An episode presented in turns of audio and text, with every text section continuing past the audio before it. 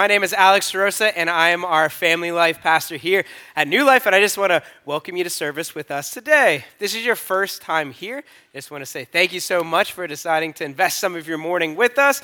If you have been here a hundred times, thank you for, or two times, or whatever times, thank you so much for continuing to invest your time with us. We right now are in part two of a series called Loving Your One. In this series, what we're focusing on is loving that lost one in our lives. Whether they're in our family or our friend group or in our workplace or our neighborhood, whatever it is, we're talking about how we can go out and share the love of Jesus with them. Pastor Chris kicked us off last week by talking just about how important it is for us to bring the good news of Jesus out into the world. Now, when we hear that, it might make us a little nervous, and that's pretty natural. I will say this if it wasn't for the Holy Spirit that helps whenever I'm talking to people about Jesus, it would be way more hard. It would be way more nerve wracking, but thankfully, we have the Holy Spirit who comes and works through us. And recently, I was encouraged by someone saying that it's kind of like when we're going to tell people about Jesus, it's kind of like being a server at a restaurant. You imagine if you're a waiter or a waitress and a group of maybe powerful or influential or, or wealthy people come in, they sit in your section. Normally, if this was just out and about, you might not just go over to them and just start a conversation, but being their server, you go up with confidence, boldly, because you know that you have the keys to what they want, what they need. You have the menus, you can go get them drinks, and all of that stuff is an avenue that you can help them with. And so the same thing is true when we go and tell people about Jesus. We have the keys to what they need and what they want as well. It might be buried down deep, but God has created all of us with a desire to come into a relationship with Him. He made us to work best in life when we are working in a relationship with Him perfectly. And so today, what we're going to do is we're going to start by talking and focusing on that relationship. Because from our relationship with God, everything else works. And so this is one of the most important things. And we know it's one of the most important things because Jesus said so. When Jesus was on this earth, there was this group of religious leaders, and they came to Jesus and they were trying to trap him. They're trying to trick him to make him say something that they could point to and say, Well, see, you're not really the Son of God. And so they asked him what was the most important commandment. Now, this again was a tricky situation because they would have known the whole Old Testament. That was one of the requirements if you're a religious leader to memorize all of it. So they'd have all these commandments in their mind, and they were going to try to trick Jesus into picking one of them. How could you pick one of the things that God had asked you to do, or asked all of us to do?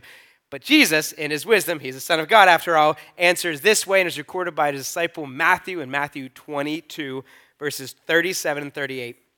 Jesus replied, You must love the Lord your God with all your heart, all your soul, and all your mind. This is the first and greatest commandment. They might have been asking Jesus to pick one of the Ten Commandments after all. We don't know, but the Ten Commandments were given to Moses and they were for all of God's people to know how to interact with Him the best way and how to interact with one another. And what Jesus did in his answer is he summarized the first four of the Ten Commandments. The first four are all about loving God. The second set of six are all about loving our neighbor. So Jesus would go on to tell these religious leaders that the second greatest commandment is to love your neighbor as yourself. And so he's taking all of the laws and he's bringing them down into two things. But the first one he pointed out was to love God and this was cool because these religious leaders would have also known that in the book of Deuteronomy, again, because they would have memorized this, it says this, and Jesus really quoted it verbatim, almost. It says Deuteronomy 6, 4 through 5. Listen, O Israel, the Lord is our God, the Lord alone. And you must love the Lord your God with all your heart, all your soul, and all your strength. So, not only was Jesus talking about the Ten Commandments, which the very first one is to love God above everything else, everything that claims to be a God, but he was also quoting Deuteronomy.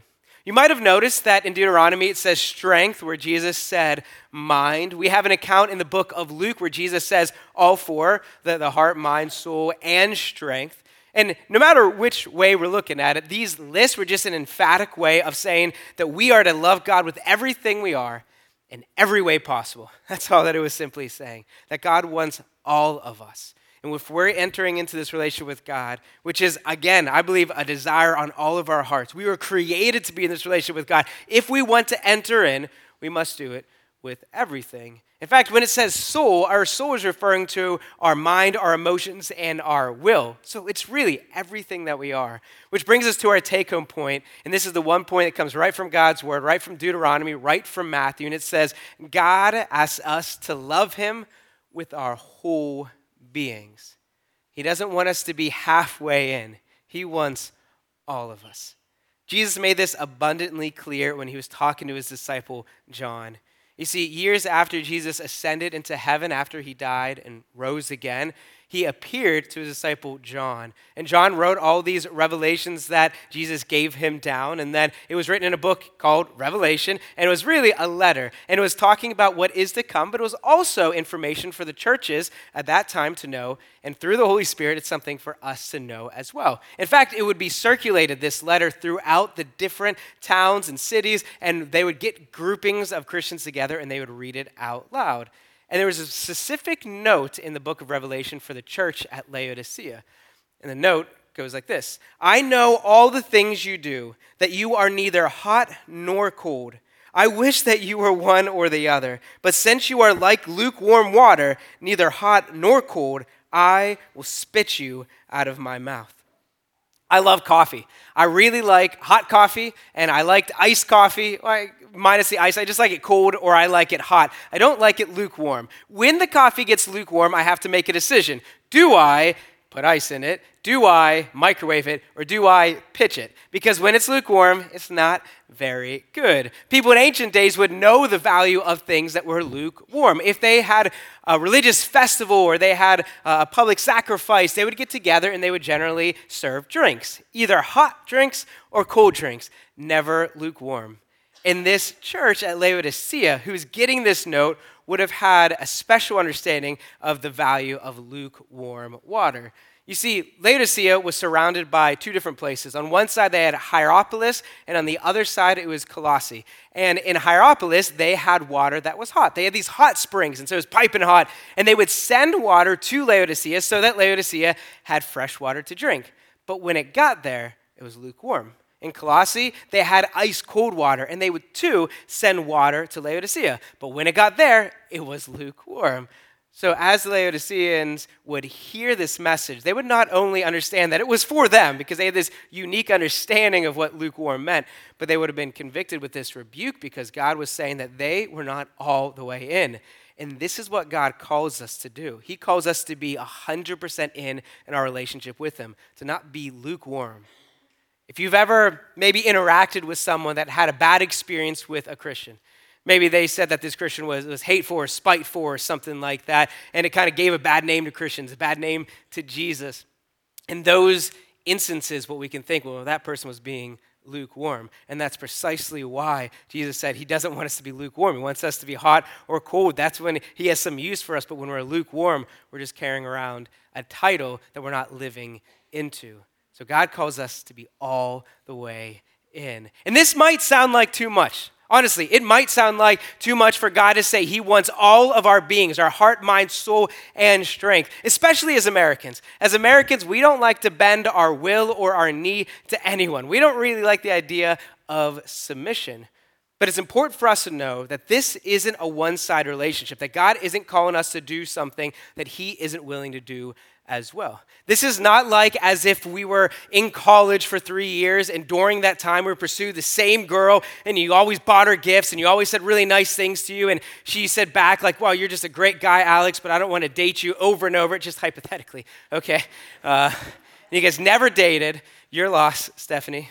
If you're you're not going to watch this, um, but if you would, take that. Uh, but it's not that kind of relationship. It's a relationship where two people are in it together because God is 100% in on our relationship. He has bought in. He showed that with his son. Before we were born, he wanted us to know that God calls us to be all in in a relationship with him because he's all in with us. He desperately wants to be in this relationship. He's created us to be in a relationship with him. And so we are called not to be all in, and there's no lukewarmness in his love. He's, he's fully invested in our relationship. The apostle Paul puts it like this in the church in the letter to the church in Rome. It's Romans 5, 6 or 11. He says, "When we were utterly helpless, Christ came at just the right time and died for us sinners." Now, most people would not be willing to die for an upright person, though someone might perhaps be willing to die for a person who's especially good. But God showed his great love for us by sending Christ to die for us while we were still sinners. And since we have been made right in God's sight by the blood of Christ, he will certainly save us from God's condemnation.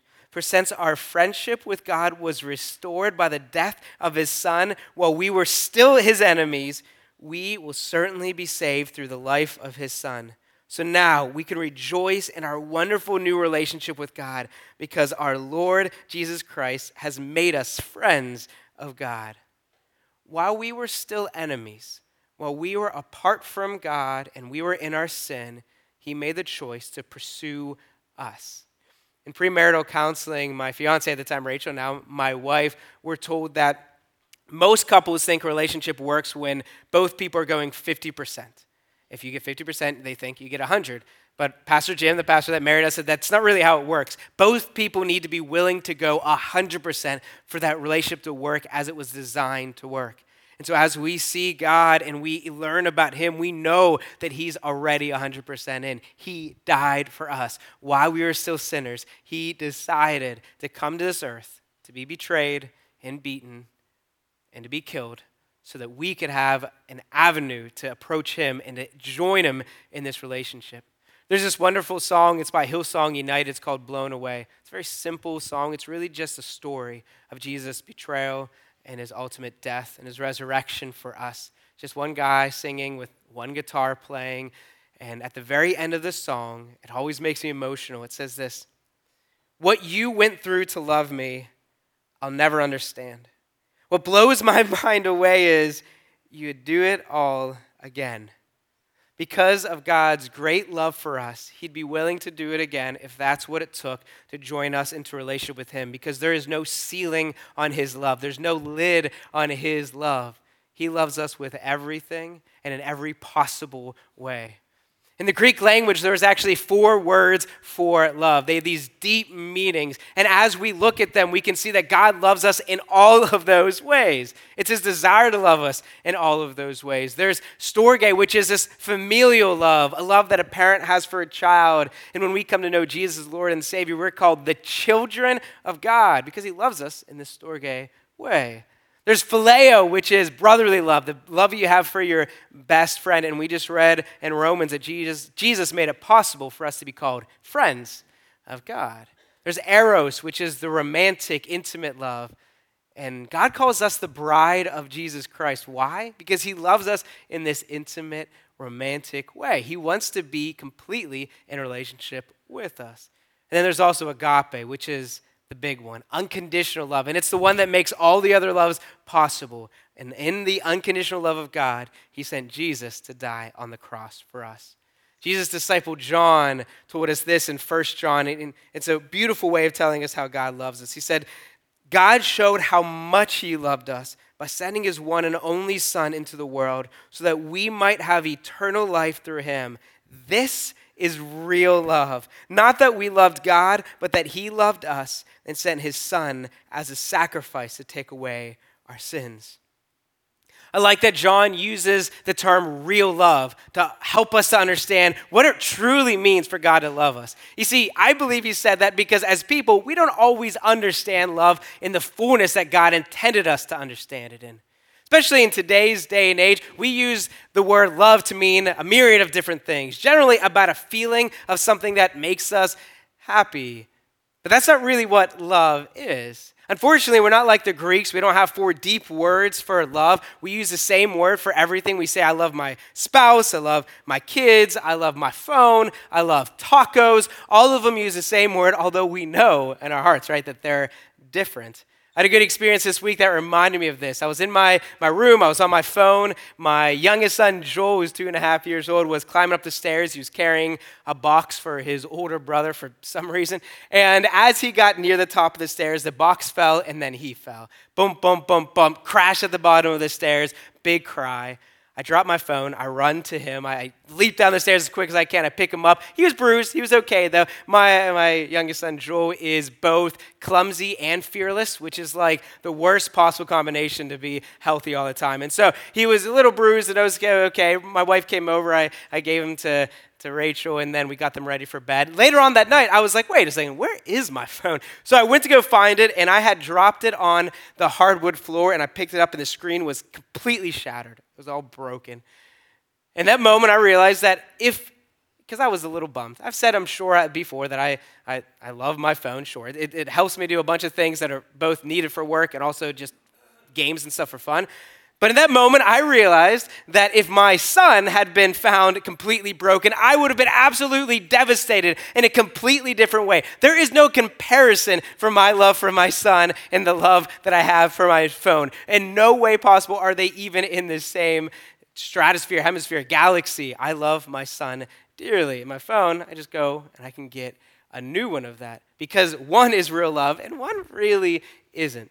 C.S. Lewis helps me, and I want to impart the wisdom to you today. It helps me understand what real love is. In his book, Mere Christianity, he talks about how being in love is this feeling that we experience. But love is an act of unity that can be strengthened with our will and through habit. And then he goes on in his book to talk about the vows that people make at a wedding ceremony. He says that when you're making these vows, you're not talking about a feeling, you're talking about an act of love. He says this a promise must be about things that I can do, about actions. No one can promise to go on feeling a certain way. He might as well promise never to have a headache or always to feel hungry. How absurd would it be if we were to make that promise? C.S. Lewis goes on to talk about a fairy tale and how at the end of a fairy tale he says they live happily ever after. But when we read that, we don't perceive that it means that they felt the same way the whole entire time as they felt in the beginning. If we did think that, that we would think that they had something that no one in history has ever had. C.S. Lewis goes on then to ask Would we really want that same feeling of in love the whole entire time we were in marriage? And I thought about that. I remember the early stages of dating Rachel, and I loved that being in love feeling. I loved, I was, I was at work, and I would hear from Rachel. She would send me a text that she was having a hard time at school or something, and I would leave work early. I'd go buy a present. I'd put it on her, her car on like the, the windshield, and then I'd go home and wait for the call and hope really that, that, that someone didn't steal it and that she would find it and, and be happy with me. Every night it seemed like we would be up for hours and hours just talking on the phone. We'd be exhausted the next day. C.S. Lewis questions why we would want to do that because he says, What would happen to our rest and our work and our relationships and our responsibilities if we constantly lived in that feeling of being in love? And he says that it actually grows into something much deeper. And I see that with my wife. Sure, we don't feel the same way we did in the beginning, but it's much deeper. It's much more important now this love that we have that we've put into practice, this act of loving over and over. C.S. Lewis says this, but of course, ceasing to be in love need not mean ceasing to love. A lot of times we feel like if it's not in love, it's not love, but that's just not true. Love in this second sense, love as distinct from being in love, is not merely a feeling. It is a deep unity maintained by the will and deliberately strengthened by habit reinforced by, in Christian marriages, the grace which both partners ask and receive from God. They can have this love for each other even at those moments when they do not like each other.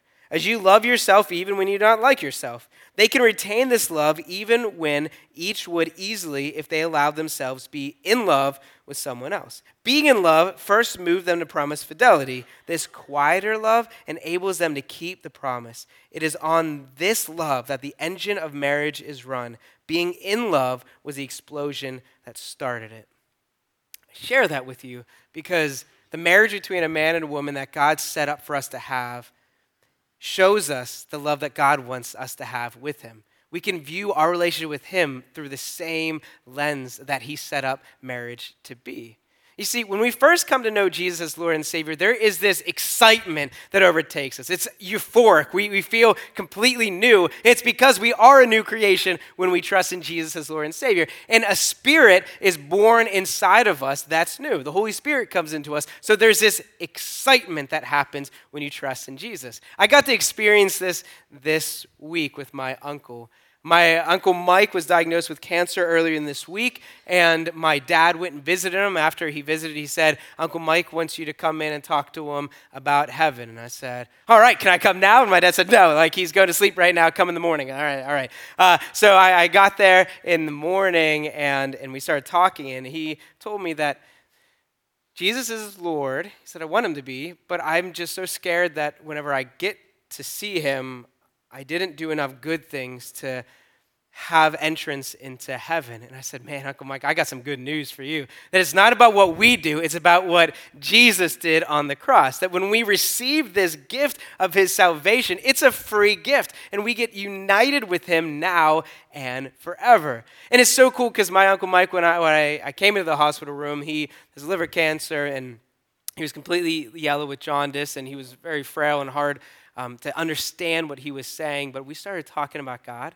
And this spirit moved inside him, and he got so excited, and his voice got louder, and he grabbed my hands and squeezed them and asked us to pray together. And I could tell it was as visible as it is when the sun is shining that something spiritual was happening in his life, that he was being filled with the Holy Spirit and joining in this relationship with God. And so we prayed together, we celebrated together, and then he said, All right, I think we're good. Uh, you can send in my sister now. And my uncle, Mike has always been a little blunt, so I said, Oh, okay. So I left, and, uh, and I sent in Aunt Karen. And I, I think of that because as we're talking about this relationship with God, that's a natural feeling when we first come to know Him. It's kind of like if we were blind and we first were able to see, the colors would just astonish us everywhere. However, there is a truth that the longer we would continue to see, the more that stuff would kind of normalize and we'd be in the habit of just seeing it. It'd be still cool, but we wouldn't be as shocked as we were at the beginning. Same thing in a relationship with God the longer we continue in the relationship with Him, that first feeling might not be there because we're so used to living as a new creation, as a new person every single day. But that does not mean we're any less in a love relationship with God. Sometimes we might even wake up and say, oh man, I, I, don't feel like I used to feel with God, so maybe I need to do a certain amount of spiritual things to get back to that level. But that's not what God's calling us to do. Remember that love isn't uh, merely a feeling. Real love, true love, isn't merely a feeling. It's deep unity maintained by the will and strengthened by habit. So it's enough to know that we wake up every day as a new creation once we trusted Him as Lord and Savior, whether we feel it or not. But let us not mistake what love is, because that is still love, even when we're not feeling it. You see, Satan, who's the father of lies, understands that God is love. So, one of the things he wants us to do is not understand what love is. Because the further we get from the true meaning of love, the further we get from understanding who God really is. So, let's not allow Satan to define love for us. Let us go to God's word and allow him to teach us what love is. And as we look at how God interacts with us, it's important for us to know that love always contains choice and sacrifice. Again, it's this act of unity. Jesus showed us this on the cross. He chose us. He chose you and me to be in a relationship with Him because He loves us and He sacrificed for us. In every good relationship, there's service and there's sacrifice and there's choice in that. And God has asked us to do the same thing with Him to choose to follow Him, to choose to love Him. In the book of First Corinthians, there's this wonderful passage about what love is. You might have heard it before at a wedding, and it certainly applies there because it's about two people interacting with each other. It definitely applies for us, how we're supposed to interact with one another, but it also teaches us about who God is because God is love and how we should interact with Him and how He interacts with us as well. In 1 Corinthians 13, Paul writes this Love is patient and kind. Love is not jealous or boastful or proud or rude. It does not demand its own way. It is not irritable and it keeps no record of being wronged. It does not rejoice about injustice, but rejoices whenever the truth wins out. Love never gives up, never loses faith, is always hopeful, and endures through every circumstance. To love God doesn't mean to wake up feeling bubbly every day about what God has called us to do. After all, He calls us to die to ourselves. To love God is to obey what He's called us to do and to live like Him, to have that patience and kindness and to not keep records of wrongs when we interact with people. Again, not just when we feel like doing it, but all the time. I got to have an opportunity to live this out during the Christmas season. You see, we celebrated Christmas five different times with different family members, so I won't pinpoint exactly the one that it is in case any of them are watching, so they don't think that it was this one. Um, we were on the way to one of our family gatherings, and before I came, I had a phone call from a family member that frustrated me greatly. I got off the phone, I told my wife, I'm going to say some stuff when we get there. You see, growing up, there was a tradition that we held close to us as DeRosas. Every year, we'd have at least one huge family fight. And as Italians, that's just, that's just what happened. So I was ready and prepared to, to kick that off and, and, celebrate the holidays the right way. Um, but as we were driving, and thankfully we had like 30 minutes to get there, God really convicted me of saying, How many times have I forgiven you? How many times have I given you grace and mercy and not kept a record of wrongs? And you're really going to go and show my love by doing that? By having a bad name for me to your family, the ones in my life? Near the, the time when we got there, I finally said, All right, God, like I will listen to you. I won't say anything, but I need your help. I need your Holy Spirit because if someone says anything else, man, I might be just ready to pounce on that. So please fill me up. See, it's not always easy being a Christian. After all, it's not generally easy. God calls us to die to ourselves and to listen to Him. In some ways, that's just very challenging.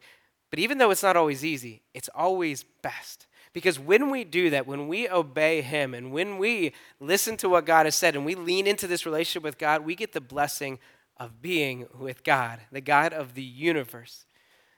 Thankfully, God empowered me with the Holy Spirit. I didn't say anything stupid that day. And I actually didn't even have the desire to want to. On the way out, when I was bringing the presents to the car, I realized what had happened. And I thanked God. I said, God, thank you so much for filling me with your Holy Spirit. And thank you because the whole time I was there, I was understanding, I was aware of God's presence with me. I just knew that He was with me the whole time. And that was an amazing blessing that God was just with me, and I got to experience that relationship with Him. And that is the blessing that we seek after. When we love God as He loves us, we go into this relationship with Him. Again, He's 100% in already, and He loves us no matter what. But when we 100% love Him too, and we're all in, we truly get to experience Him the way that He is designed for us to experience Him as a friend, and as the bridegroom, and as the Father, and as the God who died for you and me. So this week, let us lean into that relationship. Let us experience the love of Jesus. And we could do that through our next step, which says, I will invest time with God every day this week. And this probably looks different from all of us, for all of us, and that's perfectly okay. Maybe that's for you waking up early in the morning and doing our Zoom prayer time. Maybe it's doing prayer on your own in the morning or in the evening or while you drive somewhere. Maybe it's after you get off the phone with that family member that made you mad, that's when you invest that time in prayer. Maybe it's reading God's word or listening to it as you drive or listening to a message as you drive or worship music or simply investing some time in silence this week. Saying, God, I just want to feel your presence right now. And He will reward that with the blessing of His presence. And so let us invest time in the relationship that God created us to enjoy. If you're here today and you've never entered into that relationship with God, I want to tell you that today is the day to do that. I was so thankful that I got to invest that time with my uncle. I'm so thankful I got to be there when he trusted completely, fully in the love of Jesus. It will be still, it will always be, I know, one of my favorite memories with Uncle Mike. Yesterday, I was on the way to visit him again, and I got the call from my dad that Uncle Mike passed away. And uh, about a day after I was with him, he went completely unresponsive and then never woke up. And I am in awe of God's timing, the fact that we had this short window that we found out late Tuesday or early Wednesday. I got to see him Thursday, and by Friday, you couldn't talk to him anymore. And God orchestrated this, this window of opportunity for us to have this conversation. And I know now that, that Mike is in heaven with God and he's enjoying that presence of God and that fullness of life every single moment right now.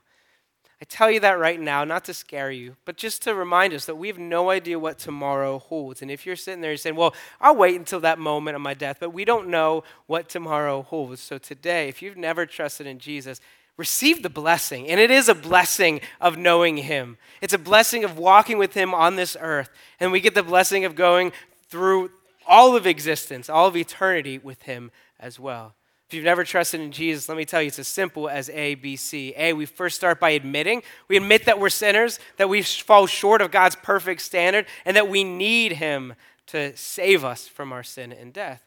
We B, we believe. We believe in Jesus as Lord, meaning our owner, our God, and our Savior, our rescuer from sin and death and we confess. We confess those sins and then we commit to living life not by ourselves, but with the power of the Holy Spirit. Again, that's the amazing thing as we're talking about this loving our one. We don't go by ourselves, we go with the Holy Spirit. In every step, every day, every conversation, we can go with the God of the universe in that relationship that changes lives still today.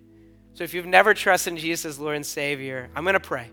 And I encourage you to, to pray alongside me. I'm going to pray as if I were you, but please make the words your own and talk to the God of the universe. He wants to talk with you. Let's pray. Dear God, thank you for being in the room right now, for creating, loving us, and desiring to be in a relationship with us. God, I pray for anyone in here that doesn't know you as Lord and Savior. I pray that right now they'll say this prayer alongside me. Say, Dear God, I believe you are the one true God and that your son Jesus came into this earth, died, and rose again for me. I admit that I'm a sinner. Forgive me of my sins. Jesus, be my Lord and my Savior. Make me a new creation and make my spirit alive today. Holy Spirit, fill me up today and every day. Pray this in Jesus' name. And dear God, I pray for all of us, no matter what it is that we are going to do this week, be with us and help us to know your presence. Help us to be aware of the fact that you're here.